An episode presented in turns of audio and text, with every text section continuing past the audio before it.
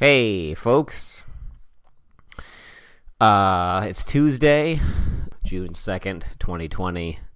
There is no guest this week because I didn't feel like it. You know, I, I, I don't feel like uh, calling up, you know, a friend and, and talking about nothing and trying to find some comedic premises. Uh, and, you know, just kind of goofing around on the radio this week um, for obvious reasons because of uh, what's going on and everything. So, no guest this week. Just um, I'm going to try and do a thing where I talk for a little bit in the mic every day, just to just to uh, uh, fill some time up and and you know hopefully find find some stuff that way. And and uh, that just seems to be the best way to keep this thing going this week when you know, I don't really feel like uh, uh, uh, goofing off all that much today. My window is open, I just noticed, and a big uh, garbage truck went by, so I'm sure everybody heard that. And because, folks, what is Young Person's Radio if not a chance to embarrass myself every week? Sometimes it's in my incredible lack of being able to tell funny jokes. Uh, other times it is uh, gets to come off uh, really dumb and not smart or informed, and other times it's just to illustrate how to, how little I think through the things that I do, and this is yet another example. I'm recording right next to an open window, and whatever happens out there. And it's the evening, and people are off of work now. Is just gonna get picked up in the background. So in a time where so much is uncertain and things are changing before our very eyes, know that that will always remain the same. Folks, I mean, you, you know, everybody knows what's going on. There's no way to escape, uh, you know, the massive civil unrest that's going on in cities all across the country, in, including New York City, where I live, and, and the borough of Brooklyn, where I live, and where the station is, and our community uh, uh, just kind of lives and um, you know there's a million things that anybody wants to say uh, about this. You know we want to tell people what to do we want to tell people how to do it and it just comes from this place of absolute outrage and and and desperation for change and feelings of powerlessness and helplessness and uh, all that stuff. So it's all we can do right now. Okay it's wednesday June 3rd. We're continuing this uh, project of recording a little bit every day and uh, seeing what comes of that. Um, and we are going to continue with that today. So, one of the things that we started talking about yesterday before the truck went by uh, is what people can do. And, uh, you know, obviously everybody's this is all anybody's thinking about right now, folks. This is all anybody's thinking about, or, or can like afford to think about, or even has the space to think about. Um, and you know, the news came out today that all 50 states are housing protests. Like there are protests happening in all 50 states, which is um, an incredible display of solidarity and and unity and just people coming together to support this cause. And it's it's you know, I'm sure it's historic in its in its scope, and it's just really cool to see. So, um, coming on a hopeful, not a hopeful note exactly, but that that's that was an inspiring piece of news to me. So, I wanted to sort of give name to that. If you are listening and you are wondering what you can do, you know, because we were talking about this yesterday, it's like everybody just feels kind of helpless and powerless, and it can be overwhelming to you know, do like a search on Twitter or on Instagram or something and just see how many action items there are and get overwhelmed with how much there is to do or much how much you could do and then just kind of let that lead you to not doing anything. Um, so as a small and I stress small uh, way of kind of sorting through feelings like that, um, I ha- I would now like to talk about there are things that you can do if you are my listener, the things that I am doing um, to take action on this cause. Um, so the first thing, and these apply to listeners wherever you are in the country, is Uh, you can donate your money. Um, this is not a useless gesture. It is, in fact, a very meaningful one. Uh, and you can donate to a national organization looking to end police brutality, of which there are several. Um, or you can donate to a local bail fund to bail out protesters who are arrested over the course of uh, protesting and marching for this cause uh, in this moment. Um, the local bail funds around the country are still accepting donations at large. However, the Minneapolis Bail Fund and the Brooklyn Bail Fund um, have both put up notices saying to direct your donations elsewhere. In fact, if they are receiving new donations, they are redirecting them to their partner organizations uh, acro- across the country. Um, so why not just cut out the middleman, folks, and uh, find a different organization to um, donate to? Which do, which organization? You know there are a million of them uh, out there. There are a lot of organizations that people are are taking the time to list on social media that are all worthwhile for you to donate to. So there's no shortage of options for you. And again that can be overwhelming. So i will just tell you that in addition to those two local bail funds i donated to campaign zero which is a national nonprofit organization that is working to end police brutality in America. And that's just the one I did. I'm not saying that's the best one uh, uh, to donate to, or that their their work is any more meaningful than the many other organizations uh, that are out there on the front lines. Uh, that's just the one I chose. Um, and you know you can feel free to do the same or not uh, that's completely up to you but do donate that's the point is do donate your money to an organization fighting this, uh, fighting for this cause, um, because any donation, no matter how small, uh, goes a long way. Um, I have seen other people pointing out that it is Pride Month and there are there is a long list of queer led organizations for people of color in this country and they are out there as well so if if you belong to that community or be, you want to uh, or if you don't and you still want to celebrate that community within the context of this movement um, there are a lot of such organizations that you can donate to and that information is re- readily available out there as well. So that's the first thing you can do is donate. Uh, the second thing you can do is find a march find a protest. We spoke about this mere minutes ago is that there are protests happening in every single state in the country.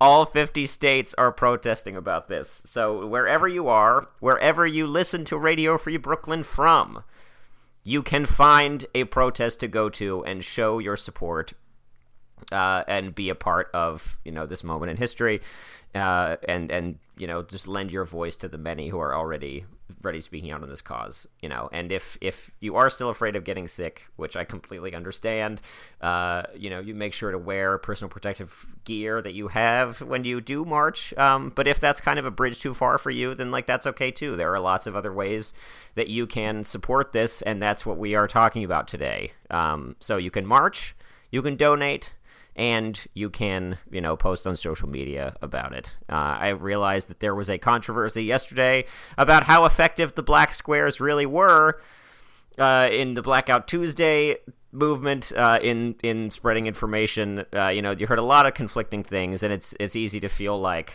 you know, I don't want to say the wrong thing, so I will say nothing. And I am here telling you to fight that urge in yourself to not speak out for fear of saying the wrong thing, uh, because if you do that, you are uh, part of the problem. So, so uh, you know, if you're nervous about what to say, there are enormous. Uh, there's a huge list of resources that you can just retweet or repost on Instagram uh, that people are sharing all over the place. I would be shocked if you were having trouble finding uh, something that you could reblog or repost uh, because there is such a wealth of information going on out there. So just do that, and that's all. That's all it takes, and that's the, that's the easiest thing uh, you could possibly do. So there you go. There are these three things: donate, march, or protest, and post on social media about this stuff. Now, if you are in New York, as those of us in the Radio Free Brooklyn community are,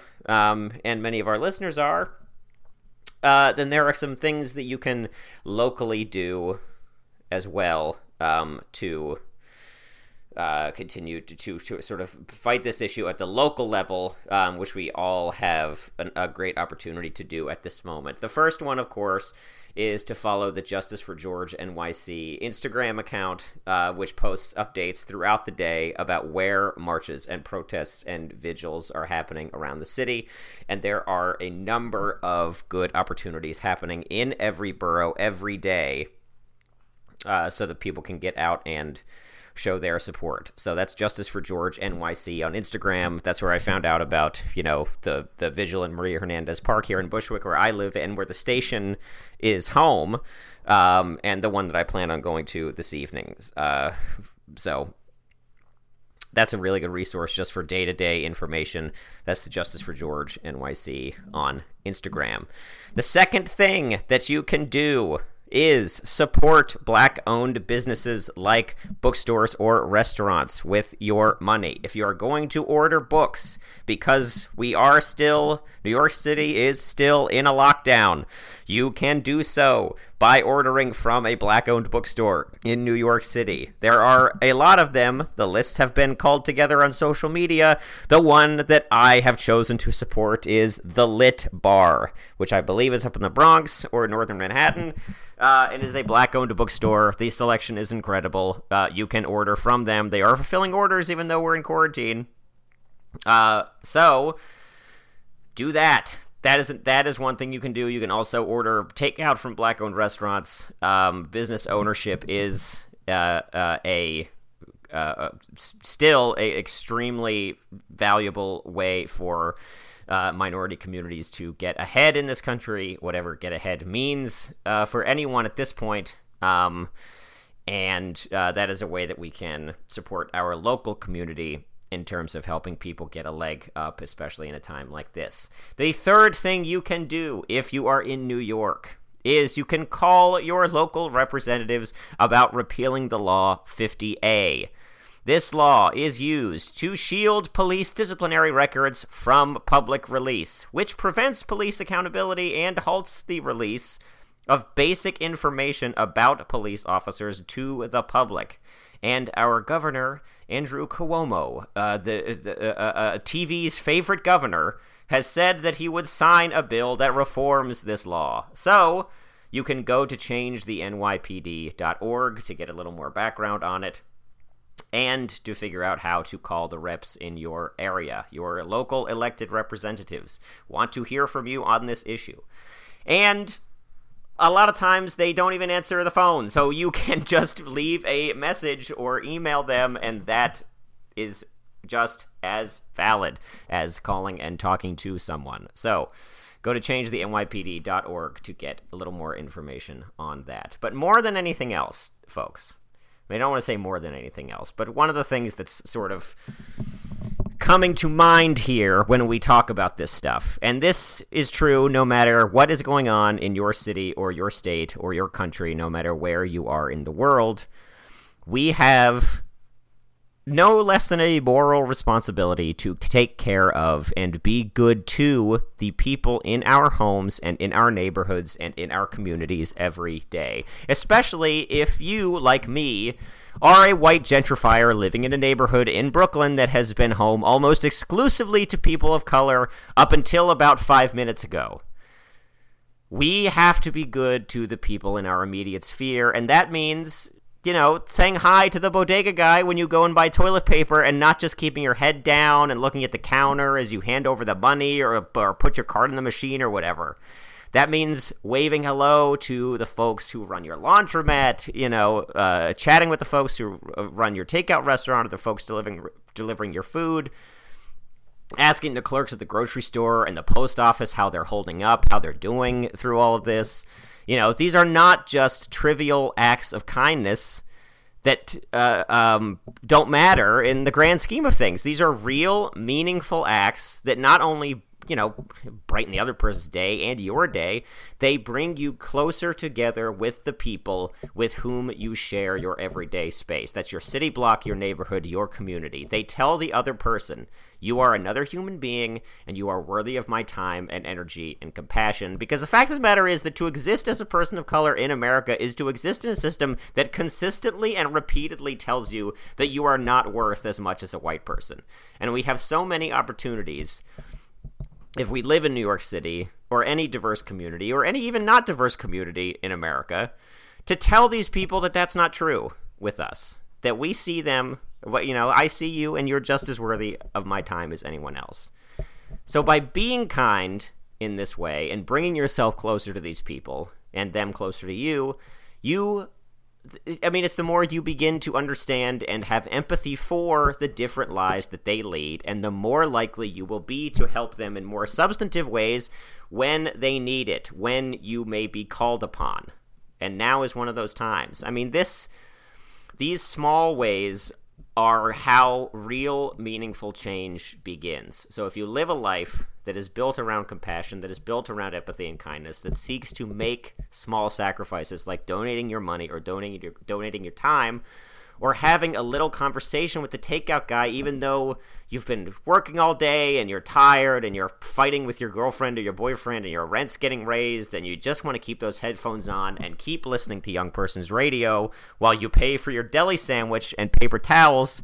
Talk anyway. Be kind. Have compassion. Let these people into your world and let they will let you into theirs.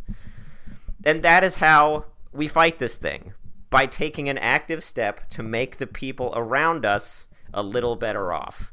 You know, and you can you can extrapolate that to mean, you know, donating money or volunteering or donating your time and marching or whatever, but it starts with those little moments of looking at this other person, knowing that the life they lead is very different from yours, and saying that despite that, or, or perhaps even because of that, we are connected and that connection is worth something to me, both in a personal, a social, a psychological, an emotional, and of course, a political setting. That our you know that we honor these connections that we have that we don't just exist, exist in a vacuum that we see ourselves as a member of something larger um, and that means take care of each other when we are in need um, and that means in this case uh, looking out for supporting and standing alongside uh, the black community as they say enough is enough and we say enough is enough. So you can do you can do that. And it doesn't stop when the protests stop. It's a daily thing that we can all do in our own little worlds. Just make those spheres uh, around us just a little larger and a little more inclusive. Uh, and that's how we can start to build a way forward and I do want if you are listening to the show when you know you go to the deli, if you're listening to me uh, talk about a freaking Elton John bootleg with Andy Green from ten years ago at least, you know it's pro- like that. We had that Andy Green episode, and at the end I played this concert from 2010, and I was like, man, I really would have expected this to go back later in the past, like farther in the past.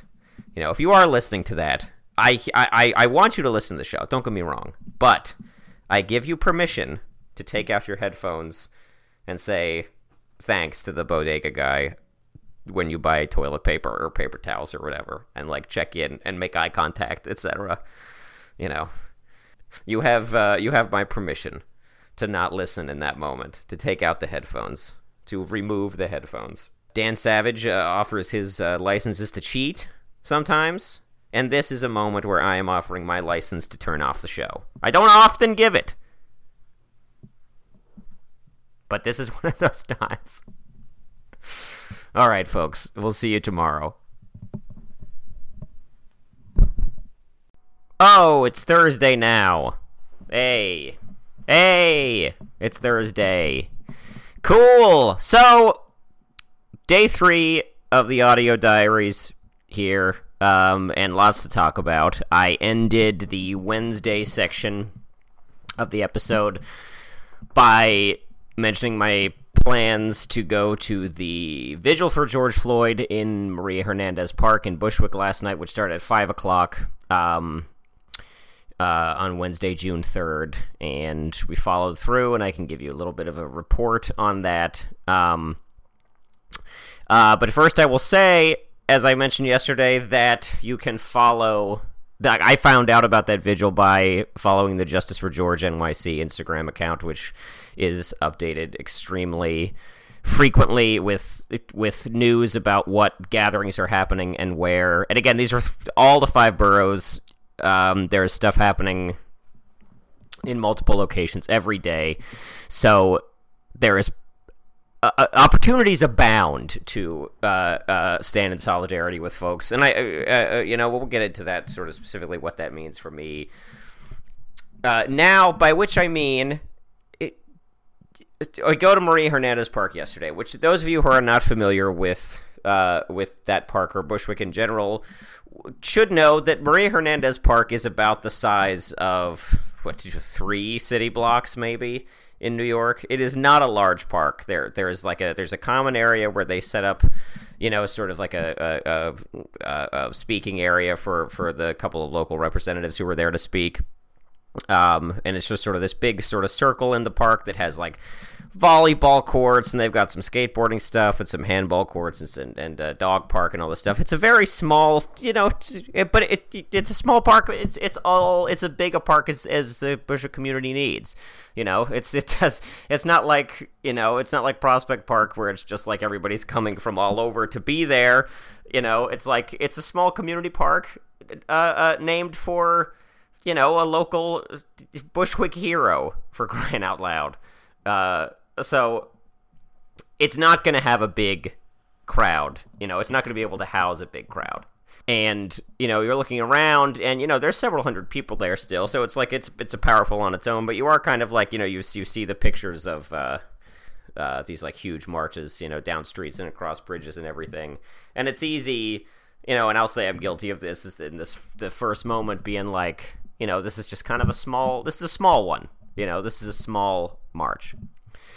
But there is also something powerful, I would say, to realizing that you are quite literally standing shoulder to shoulder with the people in your immediate neighborhood on this issue. You're looking around and you're seeing the exact same people who you see on the. There's this kind of like a New York thing where like you you you see people I might have even talked about it on the show before, where you have people in New York who you see around and you like you never introduce yourself or you like never really meet them. You just like you have these people you recognize, you know. And you're seeing those people there in at, a, at an event like this because you realize they're your neighbors.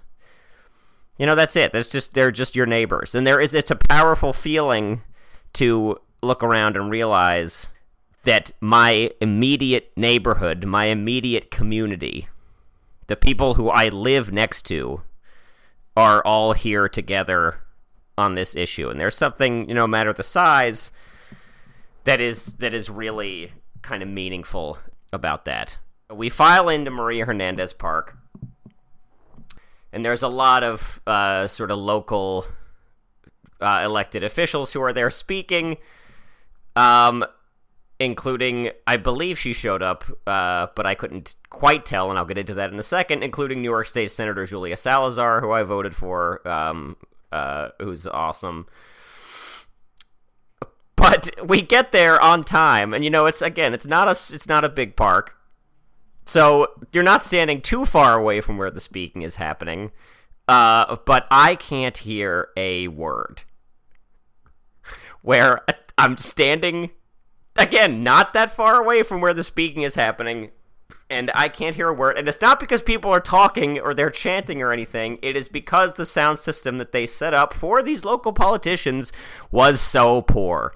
Uh, I think I, I was able to make out like zero words. Uh, it just sounded like everything was coming uh, from like a tin can, like at the opposite end of a football field. Um, so if I have one piece of advice for future gatherings in Maria Hernandez, it's to get the big speakers.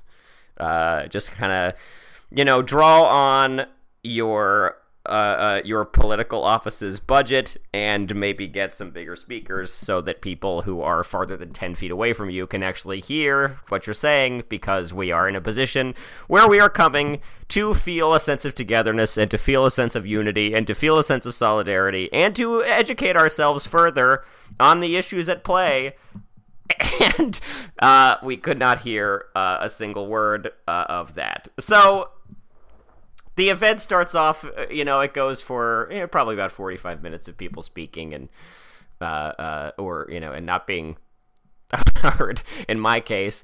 And, you know, it wraps up and people kind of start dispersing, and uh, uh, there are four exits to the park on this block, and people are, are all kind of spreading out in different ways. Um, and I'm like, oh, you know, well, that was you know, you're kind of looking for all the things that I just said about educating yourself further and hearing, you know, from your local officials where they are standing on everything and what they're doing, um, and feeling a little frustrated and defeated uh, in that way, where it just kind of it just kind of felt like this this very un uh, uh like very on the nose metaphor that like if I like if we if somebody wrote it in a in a, a, class or something, you'd be like, yeah, step up your game on this, where uh, politicians of color, community leaders of color are speaking and not being heard. Like systems are in place, in this case, a poor technological system, to prevent their voices from being heard. And it just kind of like I think was operating on kind of that level for me where I was just like, well, this sucks, you know. So I walking away and I'm not feeling particularly good. However, as has been the case with a lot of the events um, in New York City, this one started with something a little more organized, something a little more centralized like that, um, and you know the half hour moments of silence uh, in McCarren Park every night at 7 p.m. are another good example of this, where it's a half hour, 45 minutes of sort of the programming, where it's whether it's people speaking or they're they're taking the knee for an extended period of time or whatever, and then the marches just kind of organically happen after the you know quote unquote programming has concluded, which is exactly what happened in this case. So we're leaving the park. Uh, and you know we can kind of see behind us that a, that a, a, a crowd is kind of happening, and we kind of hang back and then join this crowd, and then sort of a march down Knickerbocker Avenue in Bushwick happens that we get to be a part of, and this was kind of what I was looking for in attending the event where you know we're we're we're chanting we're saying George Floyd's name we're saying Breonna Taylor's name we're chanting Black Lives Matter we're marching in the street down Knickerbocker against traffic you know, which is stopping for us. Um, and we walk by. Well, I'll get to that in a second. I'll first say that like the folks in their cars could not have been more in favor of what was going on. They were honking, they were smiling, they were waving at us, they were like pulling out their phones and taking videos of the protest. A couple people got out of their cars and waved and like they're putting their kids up on top of their cars to kind of stand and wave.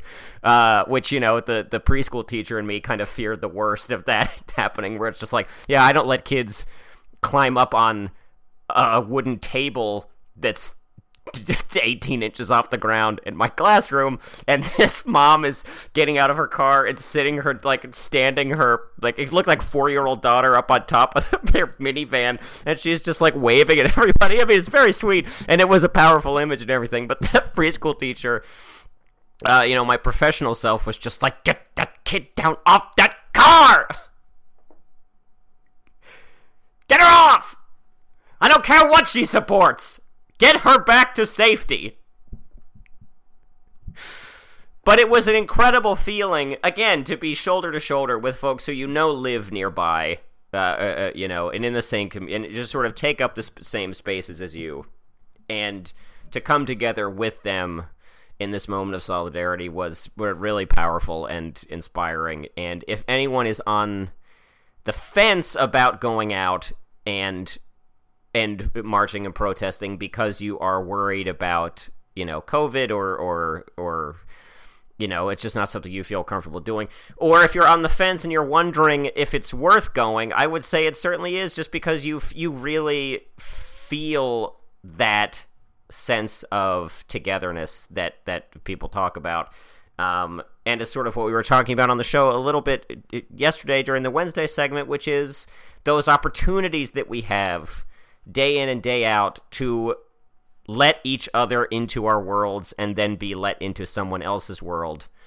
Uh, and how that is wh- how change happens. I mean, this is a really sort of potent version of those little interactions that we talked about yesterday. Um, and I couldn't recommend it more if it's something that you feel safe uh, uh, doing.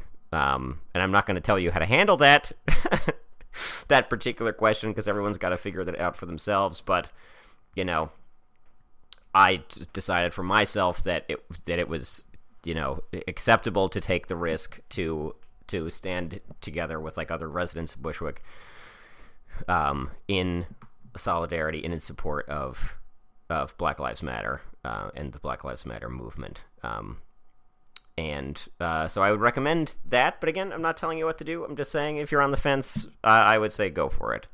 Um,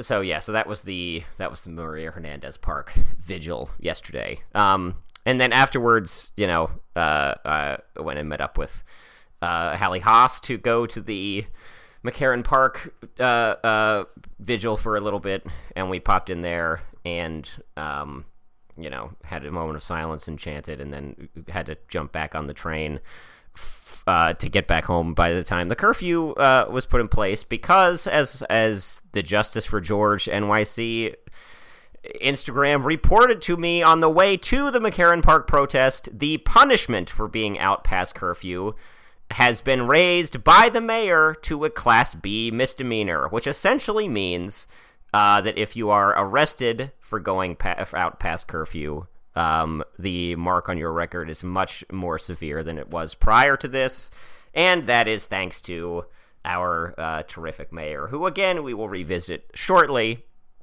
uh, in the show.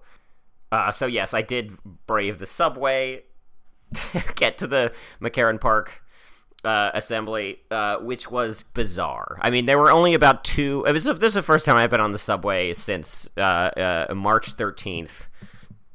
Uh, and it was just almost there's a week like a week shy practically a week and change shy of, of three full months not on the train uh, and it, it, it, it was crazy it was like I, I describe this as like it, it was like having flashbacks it was almost like visiting your hometown where you like have flashbacks of like things you did on the subway as a younger man.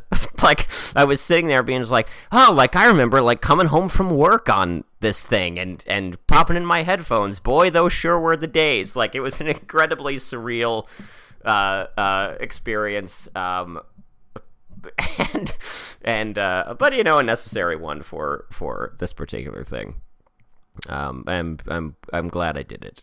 Uh, feeling good about that. Uh, and then I mean, let's just we'll skip ahead. Well, should we just talk about the mayor really quick?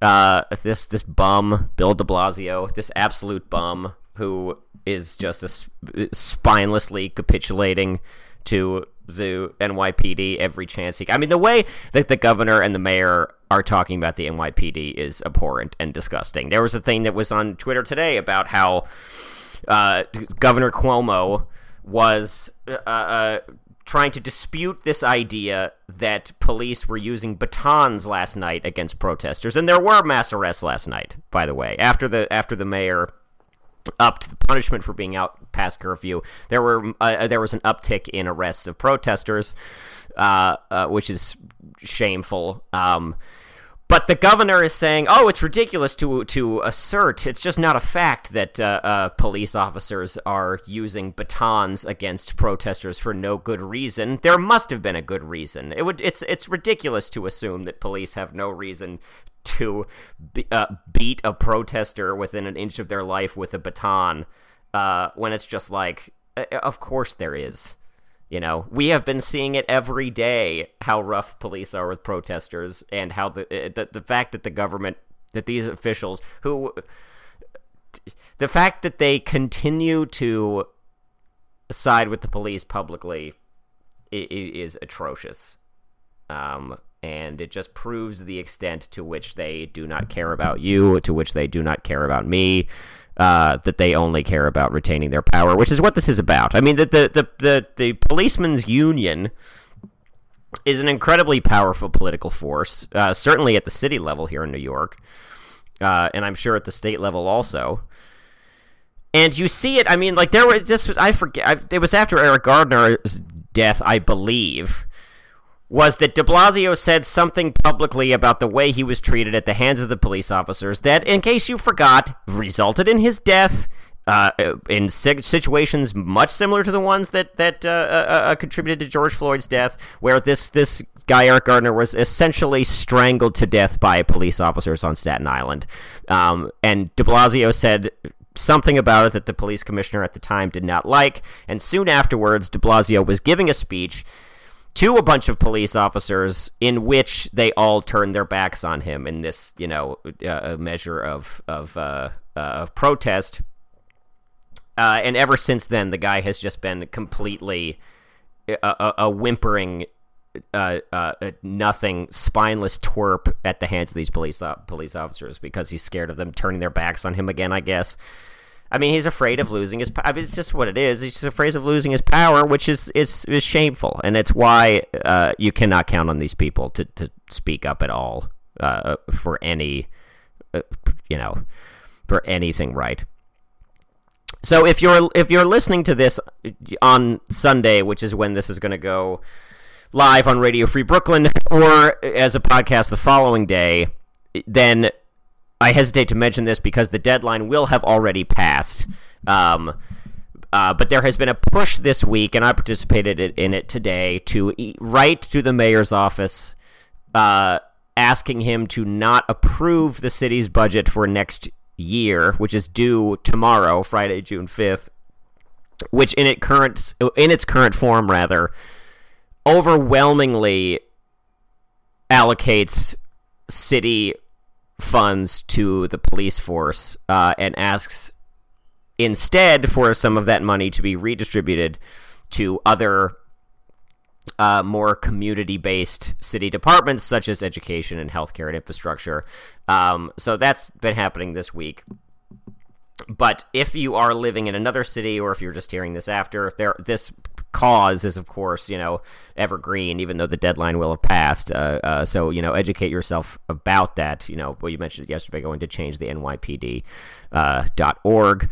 Um, and sort of on that note, there was, you know, because the, the, the phrase like defund the police gets tossed around a lot, and there's this this big debate on whether it's like, oh, is, do we defund the police? Do we just reform the police? Like yada yada yada and you know rather than weigh in on you know what I think the best approach to this would be because you know this is not a thing that in my own sort of political reading I've done a ton of time on uh, so I, I'd hesitate to weigh in for fear of my own ignorance but there was an article on NPR that made the rounds this week in which Alex S. Vitale, who wrote the book uh, The End of Policing, essentially says that we're asking the police to do too much, by which he means if we address the problems or the circumstances in our society that contribute to crime, then we won't have as much of a need for the police to handle crime. Uh, here is what he says uh, as far as it goes, as far as the homeless question is concerned. He says, and this is a long quote, so bear with me. He says, We've created this situation where our political leaders have basically abandoned the possibility of actually housing people, which of course is the real solution to homelessness supportive housing for those who need extra support. But basically, we have a massive failure in housing markets that is unable to provide basic shelter for millions of Americans. So instead of actually addressing the fundamental problem, we have relabeled it as a problem that is the fault of the disorderly people who we label as morally deficient and then we use the police to criminalize them, to control their behavior, and to reduce their or disorderly impact on the rest of us. And this is perverse and unjust. So then it places police in this completely untenable situation because they completely lack the tools to make this problem any better, and yet we've told them it's their problem to manage. And part of our misunderstanding about the nature of policing is we keep imagining that we can turn police into social workers, that we can make them nice, friendly community outreach workers. But police are violence workers. That's what distinguishes them from all other government functions. They have the legal capacity to use violence in situations where the average citizen would be arrested. So, when we turn a problem over to the police to manage, there will be violence because those are ultimately the tools that they are most equipped to utilize handcuffs, threats, guns, arrests. That is what is at the root of policing. So if we don't want violence, we should try to figure out how not to get the police involved. That's Alex S. Vitale. I hope I'm pronouncing his last name right. In an interview with NPR, uh, the article is called um, How Much Do We Need the Police?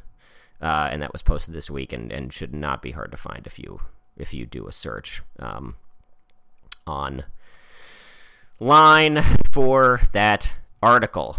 Uh, a couple other things I would like to mention is that yesterday I talked about the intersection of this happening during Pride Month um, and just sort of mentioned that uh, there are some queer led um, uh, uh, uh, organizations for people of color that you can donate to. Uh, a couple of the ones I want to mention by name. These are all good options. Again, not telling you which one to do. Just these are all uh, uh, uh, options for organizations to donate to if you are looking to both mark the occasion of Pride Month and uh, um, act in the name of the Black Lives Matter movement. So, one of them is the Black Visions Collective, a black, queer led, and trans centering organization whose mission is to dismantle systems of violence. Uh, so you can find out more about them online. That's the Black Visions Collective. Another one, the National Center for Transgender Inequality. Tony McDade, a black trans man, was killed by police in Florida last week. There's also a GoFund for his memorial uh, uh, for his memorial service a GoFundMe for his memorial service uh, that you can donate to as well. There's also the Homeless Black Trans Women Fund, the Emergency Release Fund, which was initially focused on keeping trans people out of New York City jail, uh, but the fund has expanded its mission during the COVID 19 pandemic to include anyone in the LGBTQIA plus community. And finally, there's the LGBTQ Com- uh, Freedom Fund, a national organization that posts bail to secure the releases of tens of thousands of LGBTQ people held in jails. And additionally, the organization raises awareness of the disproportionate harm of mass incarceration on the queer community. So, following up from that, uh, yesterday. Finally, I will tell you that in the midst of all of this, of researching, you know, organizations that are fighting police police brutality, that are supporting the black community, that are supporting the LGBTQ community and LGBTQ people of color, what arrives in the mail today for me?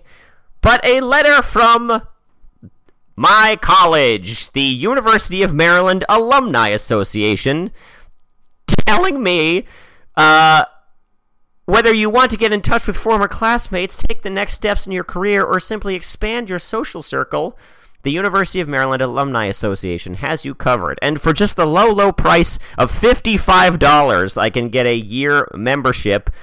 Uh, to this alumni network, and thank you so much uh, to, to share my pride right now. They sent me free um, envelope labels with my return address on it.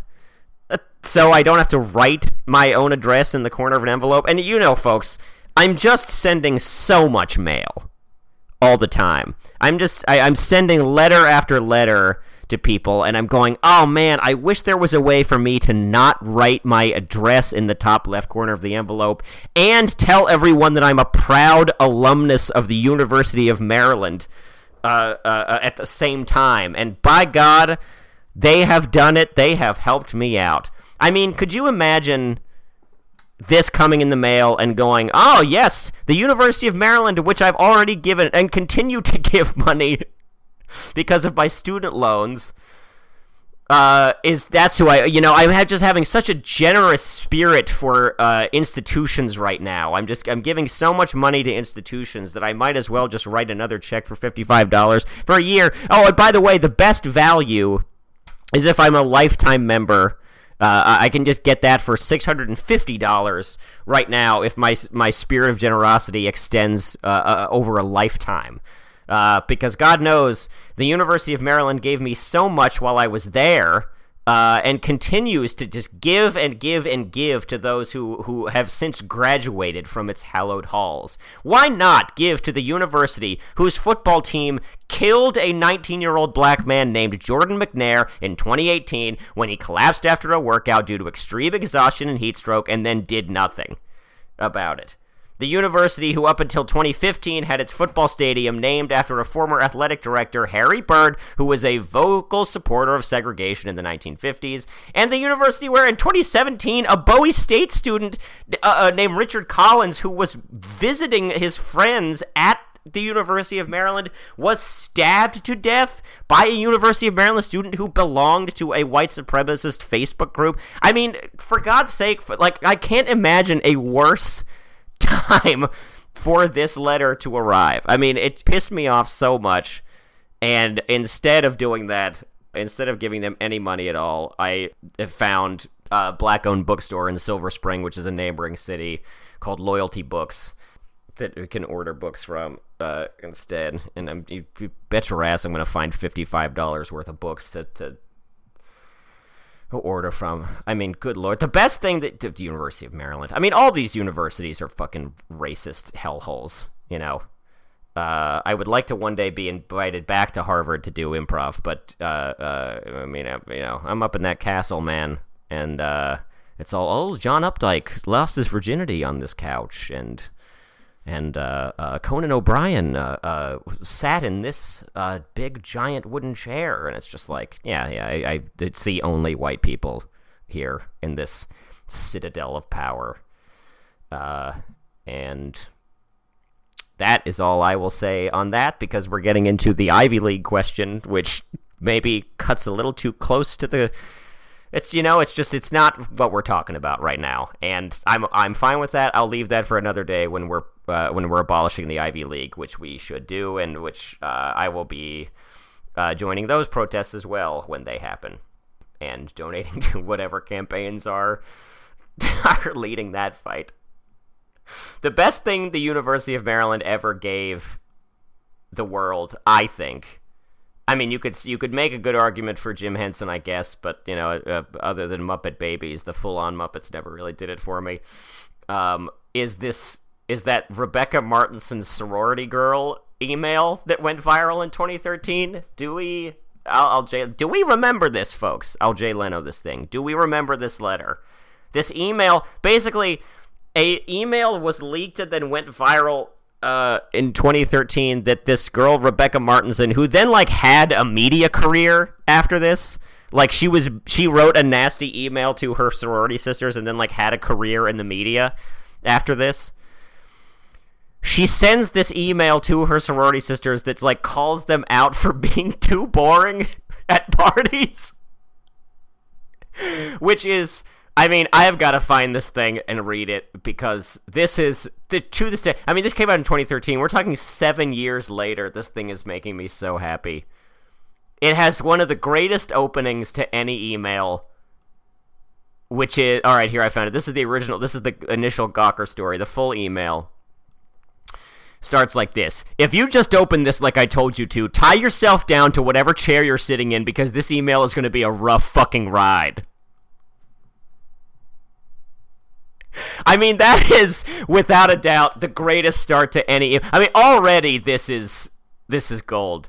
You know, if you if you, I'm gonna take, I'm gonna re, I'm gonna reframe something I said earlier in the sh- earlier in the show, which is that if you write your mayor or your elected representative, do not use the script that has been provided for you generously on social media and all over the internet to tell them what you want them to do and what issues you're speaking out on. If you are a listener to this show and you write your your representatives and you you open the email by saying if you just open this like I told you to tie yourself down to whatever chair you're sitting in because this email is going to be a rough fucking ride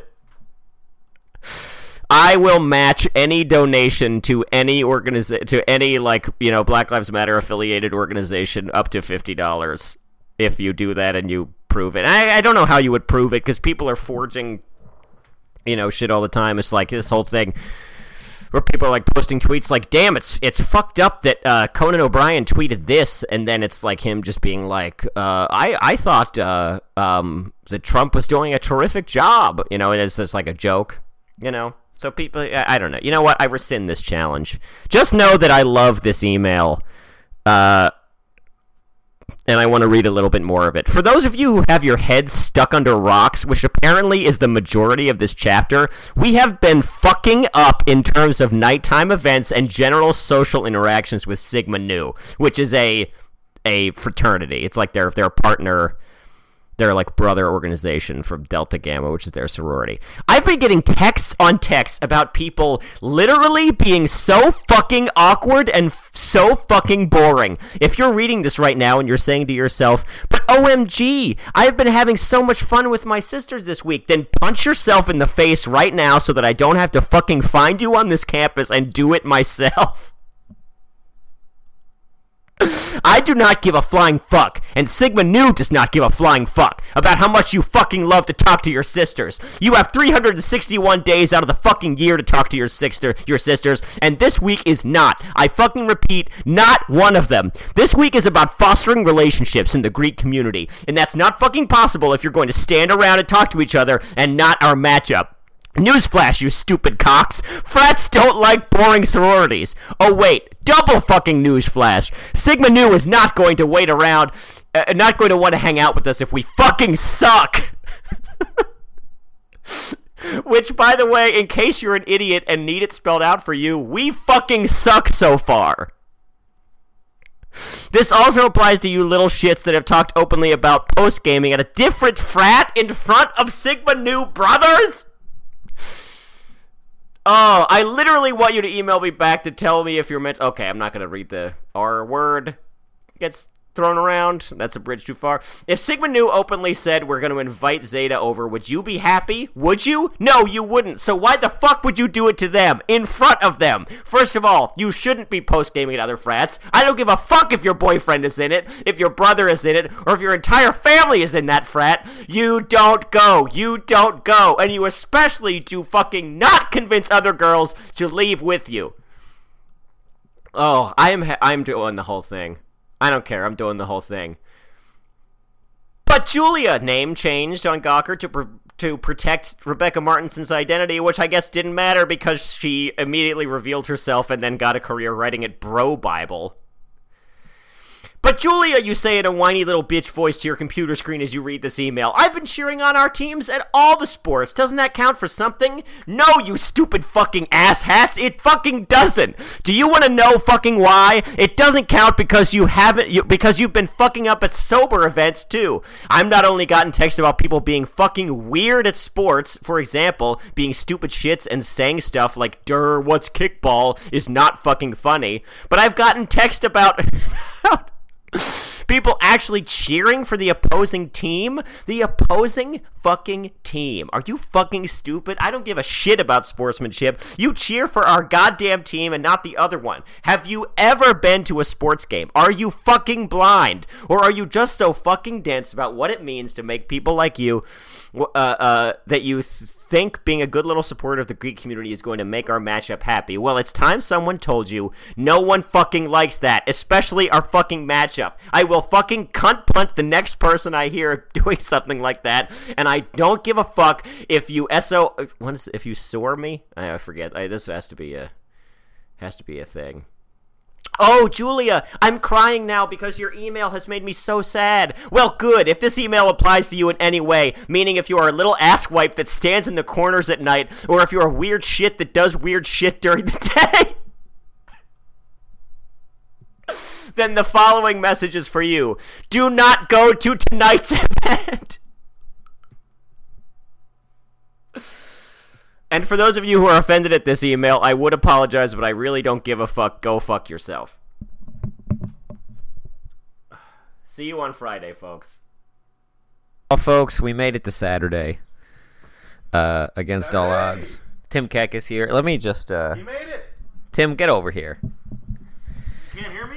Yeah. You made it, Colby. you did go. it. Saturday. Talking to yourself every single day. I didn't think you could do it. A lesser man would have buckled under the pressure of generating new content for his loyal followers every single day this week. Are you kidding me? Some podcasters can't even do once a week. I'm speaking about myself. Uh, you, on the other hand, are a titan in the industry, an inspiration to all of us, and a beacon of hope in these trying times. Tim, you really did not have to be that nice. That's awesome. What you've accomplished here is unparalleled in the industry. it's unparalleled. I put together one hour of show. This has been one small step for podcasting and one giant leap for all of your listeners. You're welcome for the giant leap, everybody. well, Tim and I are here on a Saturday morning um, uh, after a really intense week that we, you know, we chronicled on the show today. Um, having a drink of coffee, you know, which I can't do in the studio usually. Wow! Just shit my pants. Just coffee.coop. Uh, is it too late to make this episode into a WTF? I think so. Not a chance. Get in some. Get, you don't need it. You don't need another guy in here with you. You don't even need me. Cut me out. Edit me out of this, man. Don't let anybody hear. This is just you doing you. I'll give a brief shout out to a uh, um, friend of the show, Charlie Walden. Once I was uh, like on my way to the studio and I saw him, and he was like, "Who's on this week?" And I was like, "Oh, nobody. I'm just taking calls." And he went, "Ah, yes, a whole episode that's the first 15 minutes of WTF, everybody's favorite part." I wouldn't know. I've never listened to it. Is that true? I mean, I definitely have fast forwarded through it like every other time I've listened. Maybe when he started, no, I love it used it. to be setting up a beef. It used to be like, well, I'm about to go into Louis C.K.'s house. We haven't spoken in 20 years, and he just beat the shit out of me in a parking lot. And you're like, wow, I really needed this information up top. And now it's like, well, I fed some ducks at the lake, and uh, here's some guy you've never heard of. I have gone on record on the show as saying that I I stand the Marc Maron uh, monologues at the beginning. I love him. I would die for him. I've met him a couple times. Only really? only in like a fan context, yeah. Where where did you meet Marc Maron? Well, two times at his shows cuz he like signs stuff and takes pictures with people afterwards. Cool. Which is awesome. And then uh, our buddy Jack met him at the Strand bookstore years ago. Whoa, an old haunt of old school comics. no, folks, what is there to say? The the bad news keeps coming. Um, every day there's a new video of protesters being brutalized by the police. Um, and uh, the mayor just refuses to acknowledge that it's like a widespread pattern. Like he's De, De Blasio goes on Brian Lehrer yesterday, and it's just like these are a couple of isolated incidents, but I've overwhelmingly seen that uh, protesters have been handled peaceably by the NYPD, and it's just like are you watching a movie right now? Like, what is what are you talking about?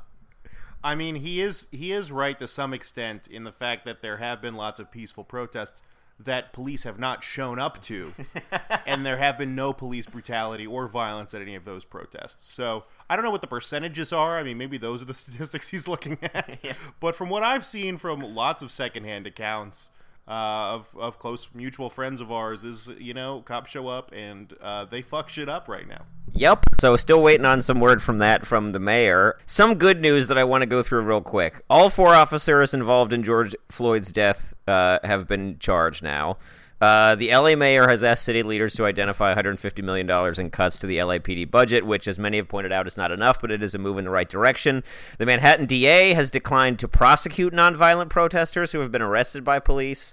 Uh, the Louisville City Council Public Safety Committee passed a proposal to severely curtail no knock warrants, which, if you are unfamiliar, constitute the grounds on which police were able to forcibly enter Breonna Taylor's home and shoot her. Uh, and the law was passed 7 to 0 and now goes before the city council for a vote this coming Thursday, June 11th. Folks, we're just about out of time. Uh, keep making donations, keep getting out in the street, keep doing research, keep using whatever platform you have to help educate others. Be good to yourselves and be good to each other. Tim? Thanks, Jerry Springer. Uh, Black Lives Matter, defund the police.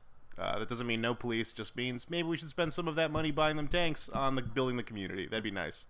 That's it for me. Give Unless a, you want more, give us a Tim out. Tim out. See you next week, everybody.